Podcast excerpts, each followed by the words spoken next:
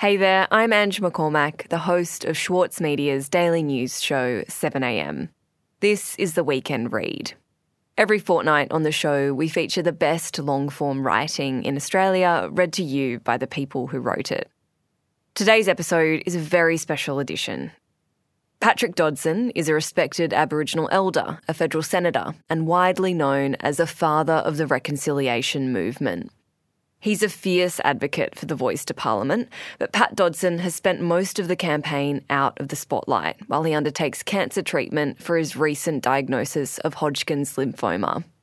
Recently, Senator Dodson was able to record this episode on his country, the lands of the Yawuru people in Broome, Western Australia. In this episode, Pat Dodson reads his moving piece from a recent edition of The Monthly about his lifelong fight for a better Australia. We'd like to thank the staff in Patrick's office for making this possible. Pat will now read his piece, A Firelight Stick on the Hill.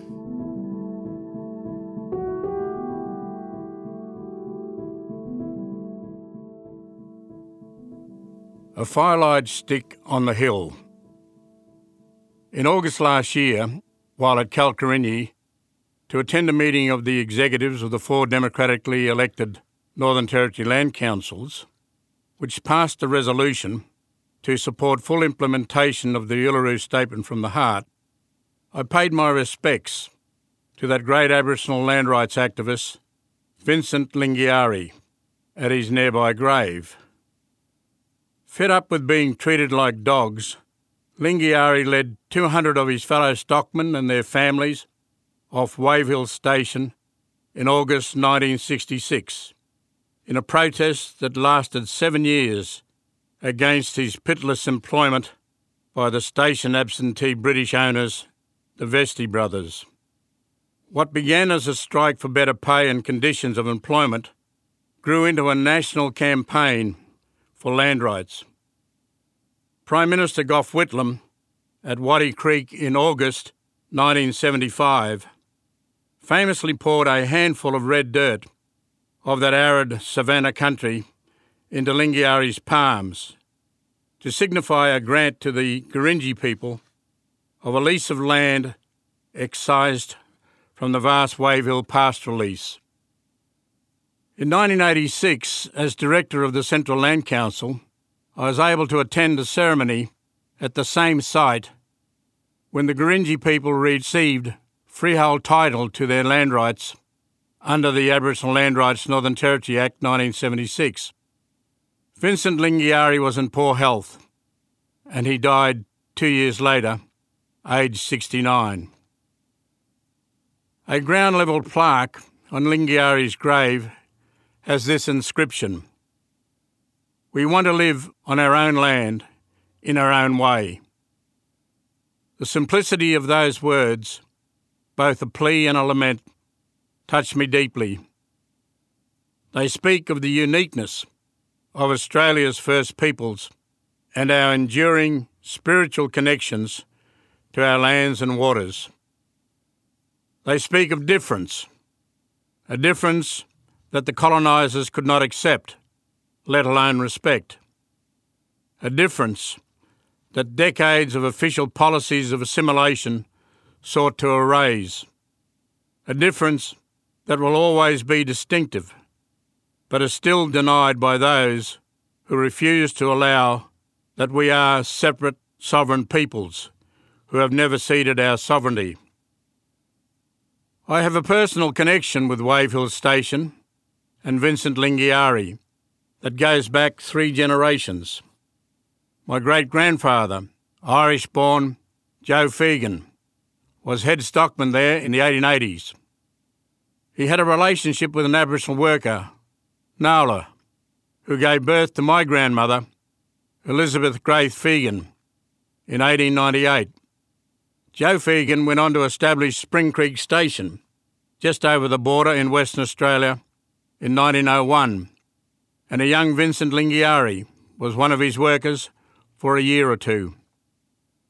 My grandmother was forcibly removed from Spring Creek Station in 1908 on the orders of the local Aboriginal protector and delivered into the care of Catholic nuns in Broome. The life stories of my grandmother Grace and my mother Patricia exemplify the coercive control exercised by governments over the lives of Aboriginal people for much of the last century. Grace would return to Spring Creek Station in 1914, soon after she married my Aboriginal grandfather, Paddy Djiagween, and they worked there for three years until Joe Fagan's death in June 1917. In his will, Fagan left his half share of Spring Creek Station to Grace. But A.O. Neville, the Western Australian Chief Protector of Aborigines, who managed the lives and property of Aboriginal people, mandated by that state's 1905 Aborigines Act, refused to pass on her full inheritance, in spite of many supplications. The inheritance was valued up to £7,000, more than $750,000 today. Neville belatedly and begrudgingly approved a payment of £150 to enable Grace to buy a house in Broome. When my mother, Patricia Djiagween, was born in Broome in 1921, Aboriginal people were still being driven from their traditional lands and hunted and killed on remote frontiers as the pastoral industry continued to expand. Not far from Broome, by outback distance, Police officers and white civilians in 1926 shot at least 20 Umbulgari people and burnt their bodies in what is recorded as the Forrest River Massacres. The response of the Western Australian Government was calculated to bury the truth through a royal commission and deny justice to Aboriginal people. No one was convicted in a later court case. Over the border in the Northern Territory, the 1928 Coniston Massacre in Central Australia was scandalously covered up. A Commonwealth Board of Inquiry found the shootings of 31 Aboriginal men, women, and children. The death toll was certainly much higher. Were justified, and that the police led killers were not on a punitive expedition. News of both massacres ricocheted across the north. My mother was a defiant young woman, constantly under surveillance and frequently in trouble with ever vigilant officials. An official note described her as insolent, disobedient, and almost uncontrollable. Because she had been associating with a Malay born pearl diver Abu Qasim, my mother was removed on the instructions of the Chief Protector to Beagle Bay Mission in 1941. Her attitude to authority remained defiant. She is a bad example and influence to the others. She deliberately flouts the rules and the regulations of the colony. For punching a priest at Beagle Bay, my mother and my two older sisters the daughters of Abu Qasim, who was by then fighting with distinction for Australia in World War II, were sent to jail in Broome and then trucked to Moola Bulla Station near Halls Creek. Moola Bulla was a government place of detention and punishment for troublesome Aboriginal people. A non Aboriginal man who would be my father, John Murray Snowy Dodson, twice rescued my mother and my sisters. First, when they were on their way to Fitzroy Crossing, and later from Moola Bulla. For these actions, he was sentenced to 18 months' jail with hard labour. Further disruption ensued when my mother's two daughters, my sisters, were placed in an orphanage in Broome. My mother and Snowy were given official permission to marry in August 1947. I was born on the 29th of January 1948, and soon after, with official permission of course, we all moved to Katherine in the Northern Territory, where Commonwealth bureaucrats would keep an eye on us. Removal of, quote, half caste children were as prevalent in the Northern Territory as elsewhere, and I have a clear memory of hiding in long grass and Katherine to avoid capture by Commonwealth agents.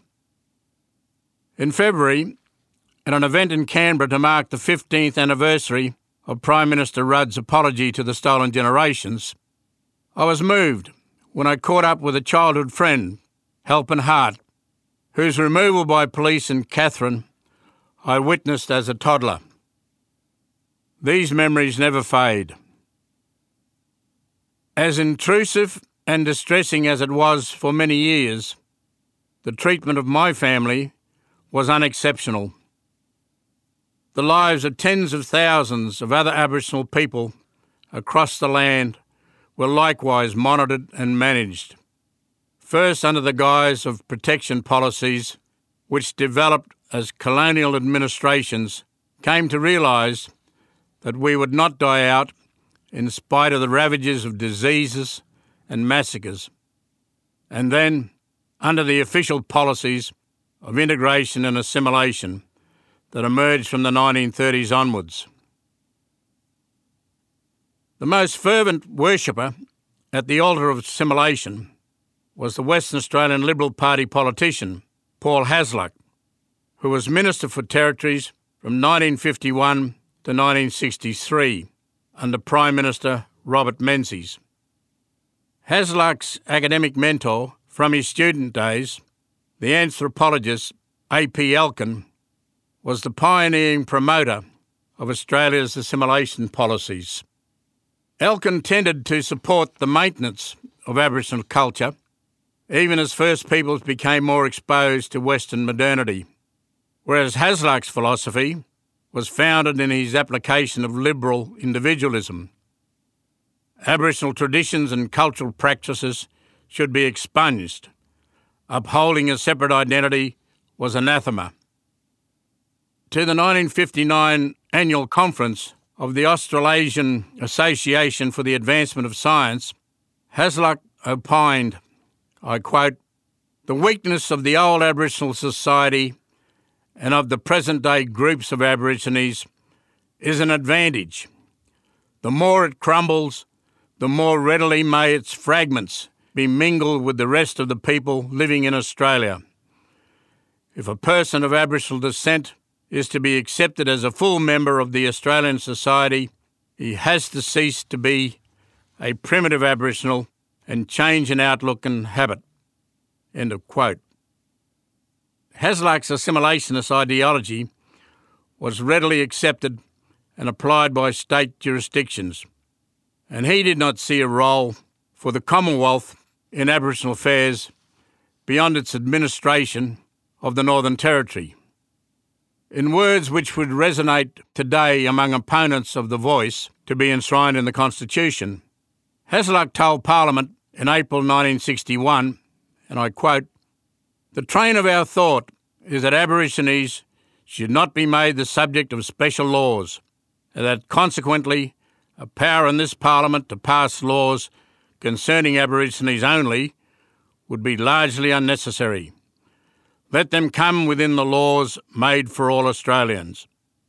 End of quote.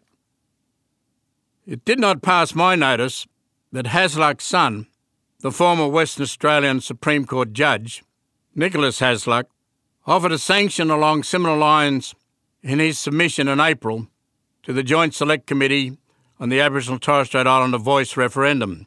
And I quote As a matter of principle, the voice should be rejected on the grounds that our democracy is built on the foundation of all Australian citizens having equal civic rights.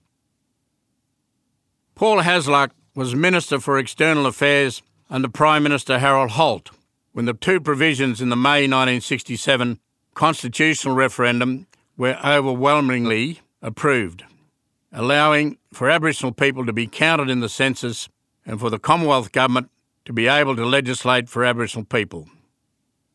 Although Labor and the coalition parties all supported a yes vote, Hasluck had clearly seen no need for the latter provision. He was apparently appalled when in late 1967 Holt appointed Reserve Bank Governor Nugget Coombs, anthropologist Bill Stanner, and public servant Barry Dexter to comprise the Council for Aboriginal Affairs, to advise on matters affecting Aboriginal and Torres Strait Islander peoples. I quote Mr. Hasluck did not disguise his strong, almost bitter antipathy to the arrangements, Dexter has recorded. Holt's newfound attention to First Nations matters was never tested before he drowned in December 1967. For Aboriginal people, the following five years were a policy wasteland under Prime Minister John Gorton and William McMahon. Both were hostage to country, National Party politicians and like minded bureaucrats who held tightly to policies underwritten by principles of assimilation and who were constantly at war with the Council for Aboriginal Affairs. The election of Prime Minister Gough Whitlam in December 1972 brought momentous change to policies affecting First Peoples. Self determination was the new mantra. I quote There's one great group of Australians who have been denied their basic rights to the pursuit of happiness, to liberty, and indeed to life itself for 180 years. Since the very time when Europeans in the New World first proclaimed those rights as inalienable for all mankind, Whitlam said at his campaign launch at Bankstown on the 13th of November 1972. Five months later, after a flurry of policy announcements, Whitlam told a conference of ministers that Aboriginal affairs required the exercise of the fullest range of legislative, executive, and financial powers and represented in the eyes of the world a test of the integrity and humanity of the whole people of Australia. His government wanted to restore Aboriginal people to their lost power of self determination in economic, social, and political affairs. The election in November 1973 of a 41 member National Aboriginal Consultative Committee, the NACC, its advice on policies and programs, and its relationship with government was a major test for this new national approach to Australia's dealings with First Peoples. The succeeding government of Malcolm Fraser, elected in December 1975, reshaped the NACC as the National Aboriginal Conference, the NAC. But it too fell out of favour, and Bob Hawke's government abolished the NAC in 1985. As committed as Fraser was to policies of anti discrimination, his government was largely unwilling to exercise the authority which the 1967 referendum had handed the Commonwealth. He shrank from prevailing against Conservative state governments in Queensland and Western Australia to fix up their atrocious handling of Aboriginal affairs. But against hostile protests from the mining and pastoral industries, Fraser did enact land rights in the Northern Territory, although he weakened the legislation that Whitlam did not get to pass before he was ousted from office in November 1975. Whitlam, for example, wanted Aboriginal people to be able to claim land based on need and not based just on traditional ownership. In spite of that limitation, and in spite of subsequent whittling down of the legislation by various governments, Aboriginal traditional owners over the past 50 years have been able to secure freehold title to around half the Northern Territory landmass and around 80% of the intertidal zone. And in spite of the right of refusal that traditional owners hold over development on Aboriginal land in the Northern Territory, exploration and mining continues to expand and the pastoral industry continues to prosper. I remain disappointed in Hawke's record in Indigenous affairs. In the face of a shameful campaign by the mining industry and at the behest of Western Australian Labor Premier Brian Burke, he abandoned Labor's policy on national land rights. He also failed to deliver on his promise, delivered at the Barunga Festival in June 1988, of a treaty with First Peoples but Hawke did recognise the need for an elected, representative First Nations body and created the Aboriginal Torres Strait Islander Commission, ATSIC, in 1990, against a torrent of political opposition. The language of then opposition leader John Howard is echoed today by opponents of a voice. To quote Howard, the ATSIC legislation strikes at the heart of the unity of the Australian people. In the name of righting wrongs done against Aboriginal people, the legislation adopts the misguided notion of believing that if one creates a parliament within the Australian community for Aboriginal people, one will solve and meet all those problems. Howard to the Parliament on the 11th of April 1989. It was a more amenable Parliament under opposition leader John Hewson when Hawke established the Council for Aboriginal Reconciliation in 1991. Hawke had come to accept that his promise of a treaty was beyond immediate achievement. There was unanimous cross party support to establish the Council for Aboriginal Reconciliation. I'd not long finished work on the Royal Commission into Aboriginal Deaths in Custody and was looking forward to settling back on my Yawuru country when Hawke persuaded me to chair the council. Our remit was to cultivate a new relationship with First Peoples through a decade long education program, and by the anniversary of Federation in 2001, to have laid the ground for a more fertile reception of a treaty. The election of John Howard as Prime Minister in March 1996 and his subsequent hostility to First Peoples' rights, recognised by the Australian High Court, and to the recommendations of the Australian Human Rights Commission inquiry into the stolen generations, threatened the prospect of any new relationship. So much so that in October 1997, I declined to seek reappointment as chair. I outlined my misgivings in a parting letter to Senator John Herron, Minister for Aboriginal and Torres Strait Islander Affairs. And I quote from the letter It has been extremely worrying to have watched the present governments actively pulling apart the delicate threads of reconciliation that many Australians have been weaving into a beautiful garment. The attempt to diminish the status and rights of Aboriginal people in this country will not see history record great praise of this period. Budget cuts merely make life difficult and can be dealt with. But when governments reject out of hand opportunities to act with magnanimity, I am anxious for the spirit of our nation. When the recommendation on social justice that the Council for Aboriginal Reconciliation and ATSIC presented to the Parliament after a major national consultation with the Australian community, the government chose not to act. When the government deems it anathema to apologise to the stolen generations and their families, how are their cries for peace to be met? When the government believes that the High Court's recognition of native title in common law and recognition of concurrent and coexisting rights with pastoralists on pastoral leases is a case of the pendulum swinging too far in favour of Indigenous Australians, I am astonished. How can Indigenous Australians who have been dispossessed by the myth of terra nullius for 200 years ever trust in knowing lasting justice?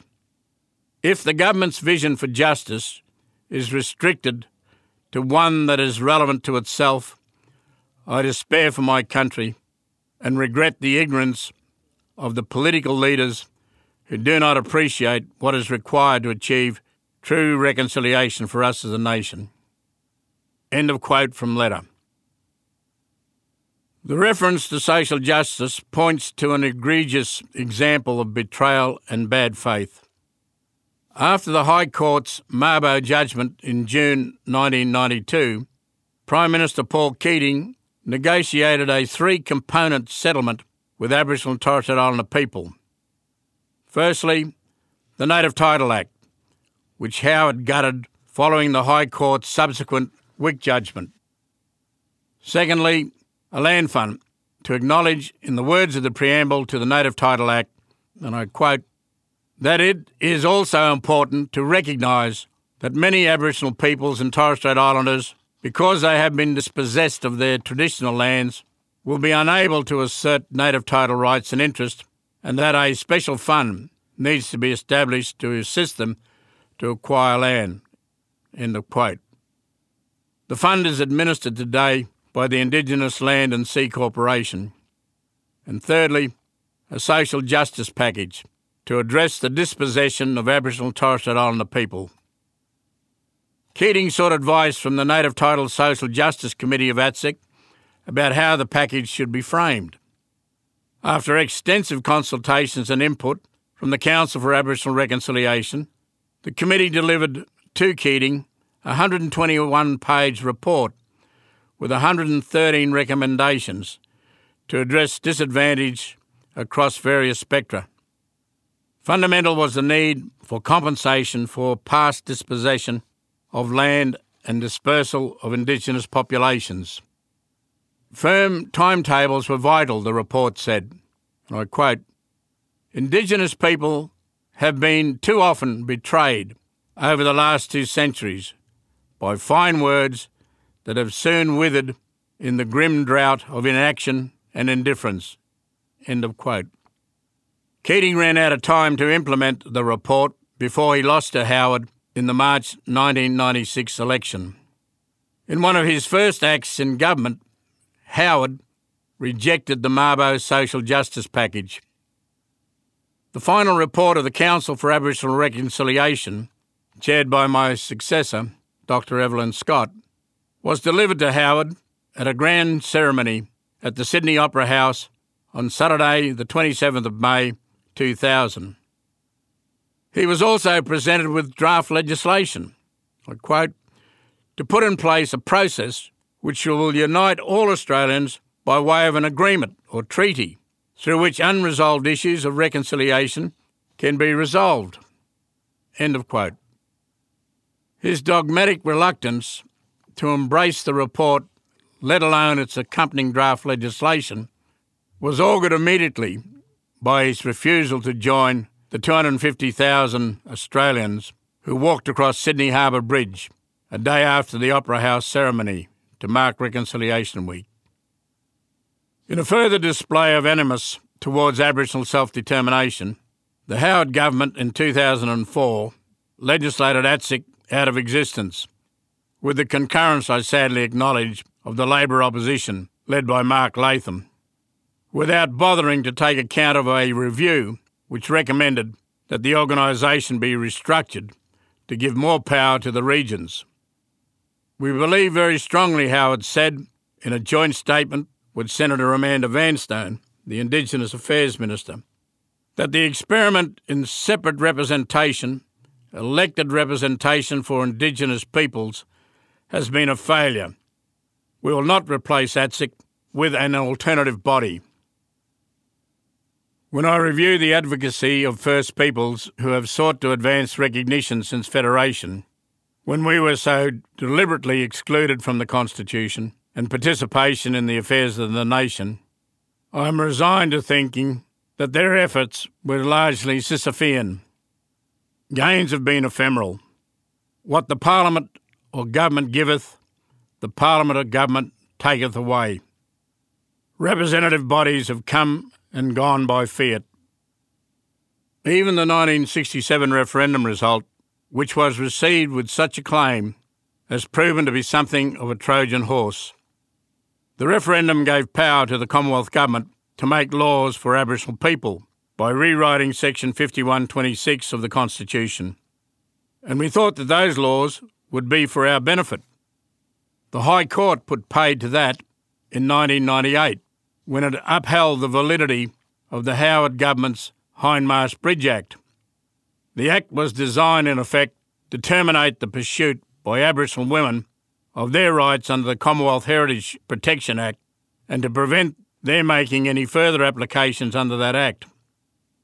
I think of our great forebears, like William Ferguson, Jack Patten, and William Cooper, who, with others, organised the Day of Mourning in 1938, Australia's sesquicentenary.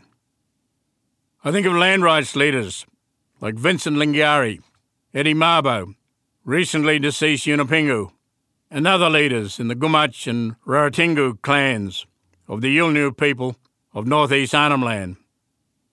I think of those who rallied in support of the 1967 referendum. And when I think of them and the many other tireless campaigners, I wish that they could be with us now as we approach the referendum later this year, which, if successful, will finally recognise First Peoples in our Constitution and give them a permanent voice to the Parliament and to executive government. For me, the journey to this point has been a long and winding road.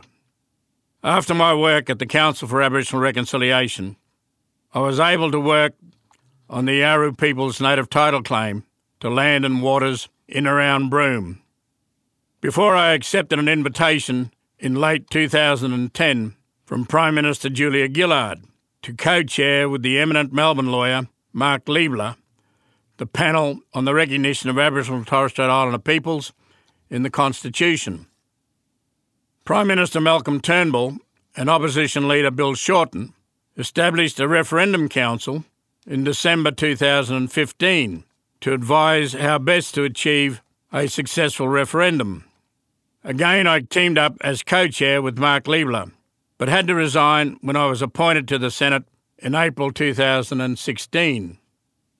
The Referendum Council, with Pat Anderson as the new co chair, undertook wide consultations with 12 representative gatherings attended by 1,200 Indigenous peoples across the country over five months from December 2016.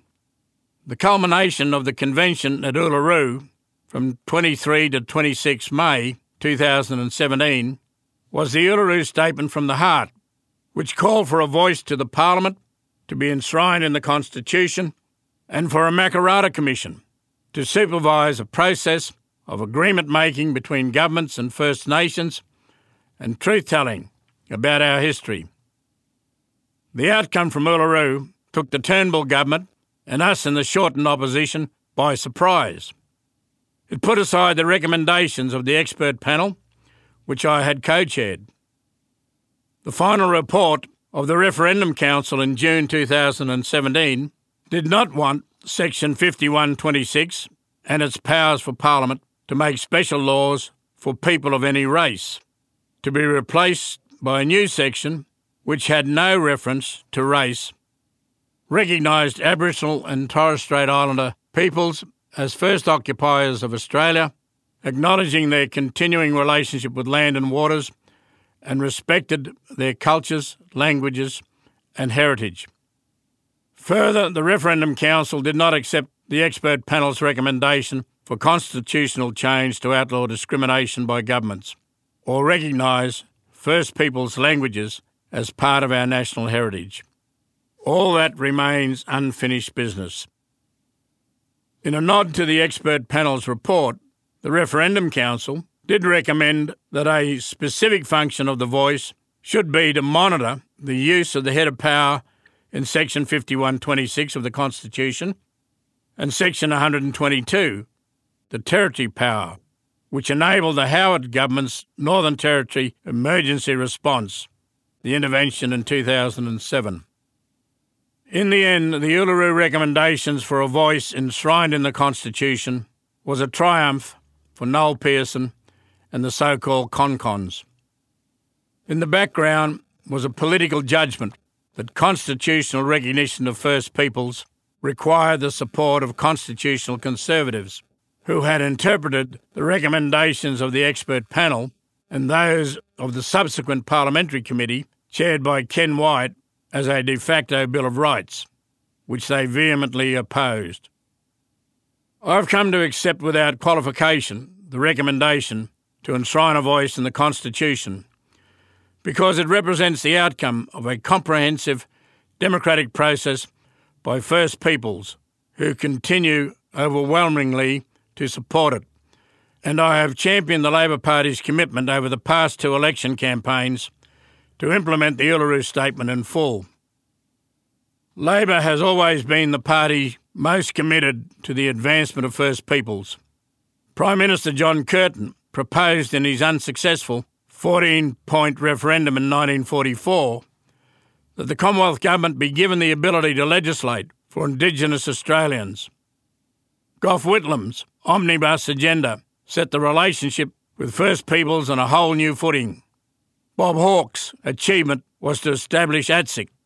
Paul Keating will ever be remembered for his Redfern speech and the legislative response to Mabo, and Kevin Rudd for his apology to the stolen generations. Six months into her Prime Ministership, Julia Gillard announced the expert panel on constitutional recognition of Indigenous Australians. Now, in Anthony Albanese, we have a Prime Minister who wants to listen to the voices of First Peoples and to lift the nation to a new level of legitimacy. Recognising Australia's First Peoples and enshrining their voice to Parliament and the Executive in the Constitution will be but the first step for our nation finally to come to terms with its history. The hyperbole of political opposition to the voice has left me dispirited. Opposition leader Peter Dutton, in his intemperate speech during the second reading of the Constitution Alteration Aboriginal Torres Strait Islander Voice Bill on the 22nd of May, sounded fanatical when he characterised the approach to the referendum as a reckless roll of the dice. He demeans his office and insults all those who signed the Uluru Statement more than six years ago with his mantra about, and I quote, a Canberra voice. The final report of the Referendum Council noted that the number of Aboriginal and Torres Strait Islander people who attended the regional dialogues across the country before the Uluru Convention represented a greater proportion of their population than the proportion of the non Indigenous population who took part in the constitutional debates of the 1880s, which excluded First Peoples. Dutton's deputy, Susan Ley, has been wrong and provocative with her repeated claims that a voice would imperil Australia Day or Anzac Day. I have been concerned too about the weight of negative, unquestioning news media coverage about the voice. Outrageous and anecdotal commentary has gone unchallenged. Aboriginal communities have been verbaled, and antipathy to the voice has been dishonestly ascribed to some First People. I acknowledge the Australian newspaper has readily published my occasional opinion pieces, but coverage of opponents has far outweighed that of supporters in that publication and on News Corp's other national outlet, Sky News. I ask myself how that fits with the widely published statement in June last year of News Corp's Executive Chairman, Michael Miller, and I quote, We will explicitly advocate for positive recognition and change by using our audience reach to help foster a national culture that ensures respect, equality, and equity for First Nations peoples and benefits all Australians. End of quote. Respect, equality, and equity are the pillars of a decent society. And I believe that Australians will draw on those innate qualities when they come to vote on the referendum day. For there is nothing to fear from the provision that will comprise a new chapter in the Constitution. The voice will not threaten the business of Parliament or the Executive. It'll be advisory only. It will have no power of veto. I invite you to examine closely the words of the new chapter, and I quote them. In recognition of Aboriginal and Torres Strait Islander peoples as the first peoples of Australia, there shall be a body to be called the Aboriginal and Torres Strait Islander Voice. The Aboriginal and Torres Strait Islander Voice may make representations to the Parliament and the Executive Government of the Commonwealth on matters relating to Aboriginal and Torres Strait Islander peoples. The Parliament shall, subject to this Constitution, have power to make laws with respect to matters relating to the Aboriginal and Torres Strait Islander voice, including its composition, functions, powers, and procedures. End of quote. The supremacy of Parliament is absolute, as Part 3 of the provision makes plain. Parliament will have untrammelled control over the voice and what it does. If the voice ever went rogue or embarked on a frolic of fancy, Parliament will always have the power to rein it in. To suggest otherwise is mischievous. As for those critics who suggest that enshrinement of the voice in the Constitution will hobble the business of government and lead to a plethora of appeals to the High Court, I say pay attention to those eminent legal giants who have dismissed that prospect out of hand. Then there is the corner of vexatious advocates who want to excise from Part 2 of the provision the ability of the voice to make representation to the executive government in order to enhance the success of the referendum. That some of them go on to say that they would still vote yes if the provision remained intact simply flabbergasts me. They profess ultimate support for the voice, but do not seem to realise that their qualifying interventions are serving to foment confusion and opposition to the referendum. I'm proud that the Albanese government has never shown any sign of yielding to such pleadings. To yield would be to neuter the voice. Government's policies and bureaucratic actions have so often adversely affected First Peoples who have not had a say in the implementation of those policies and actions. Again, any representation from the elected voice would be advisory only.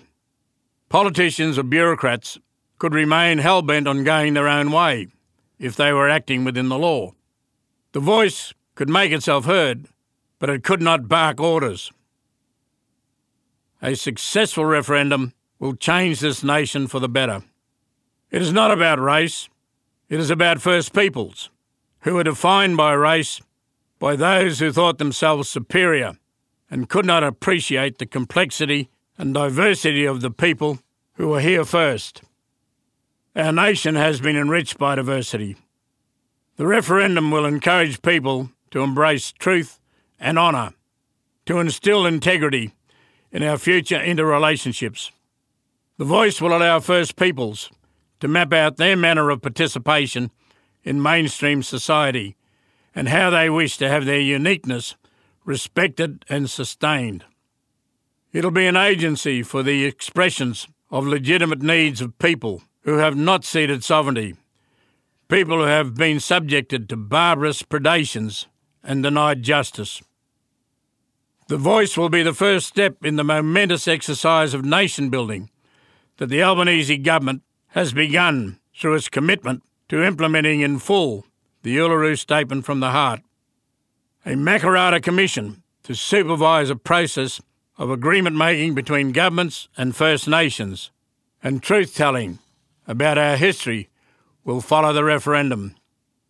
State and territory governments, which all support the voice, are already moving down those paths.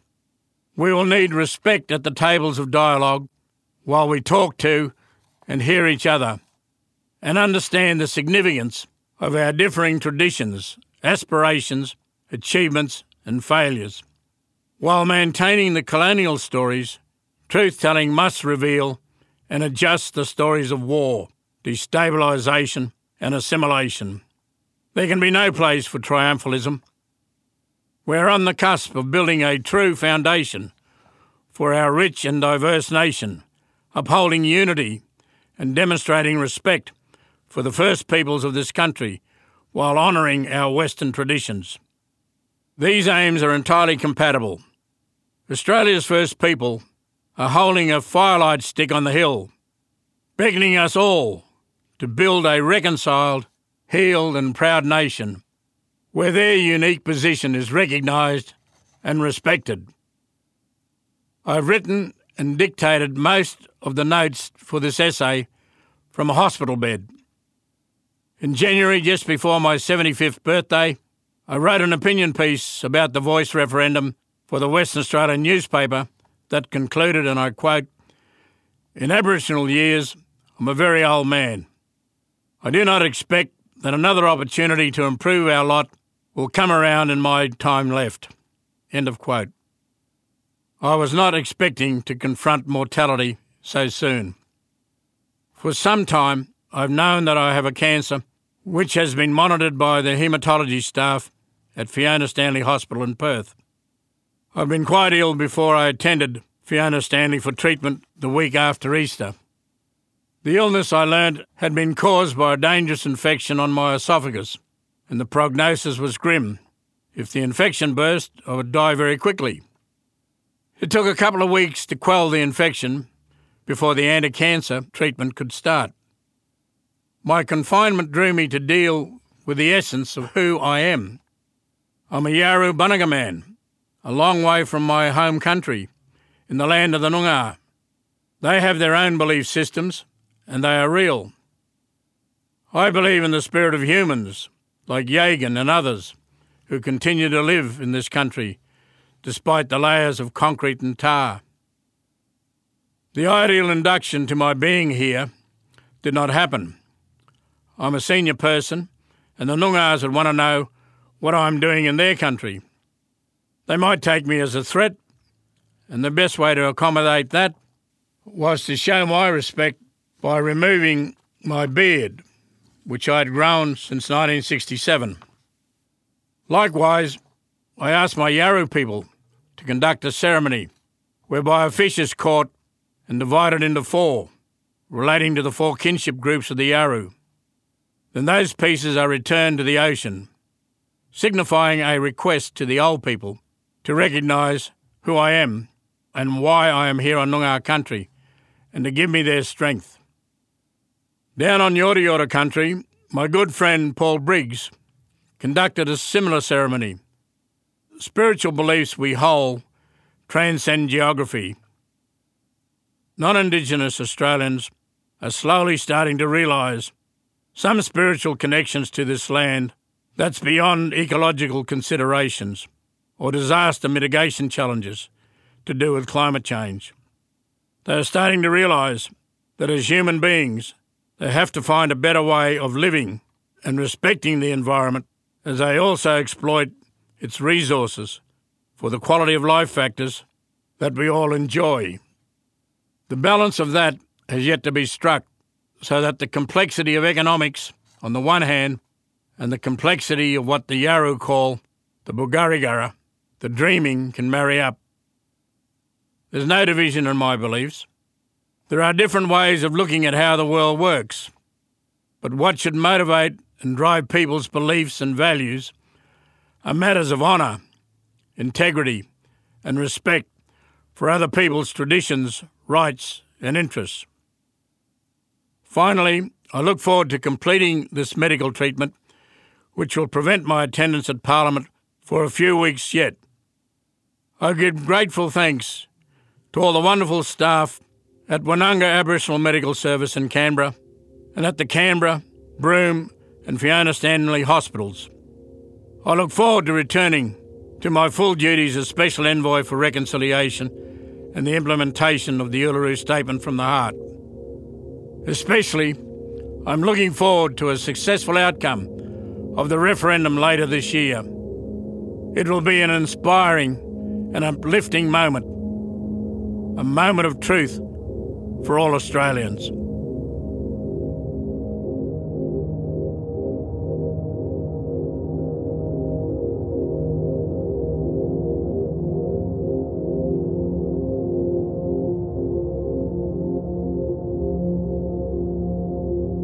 To hear more weekend reads, you can subscribe to the Weekend Read in Apple Podcasts, Spotify, or wherever you get your podcasts.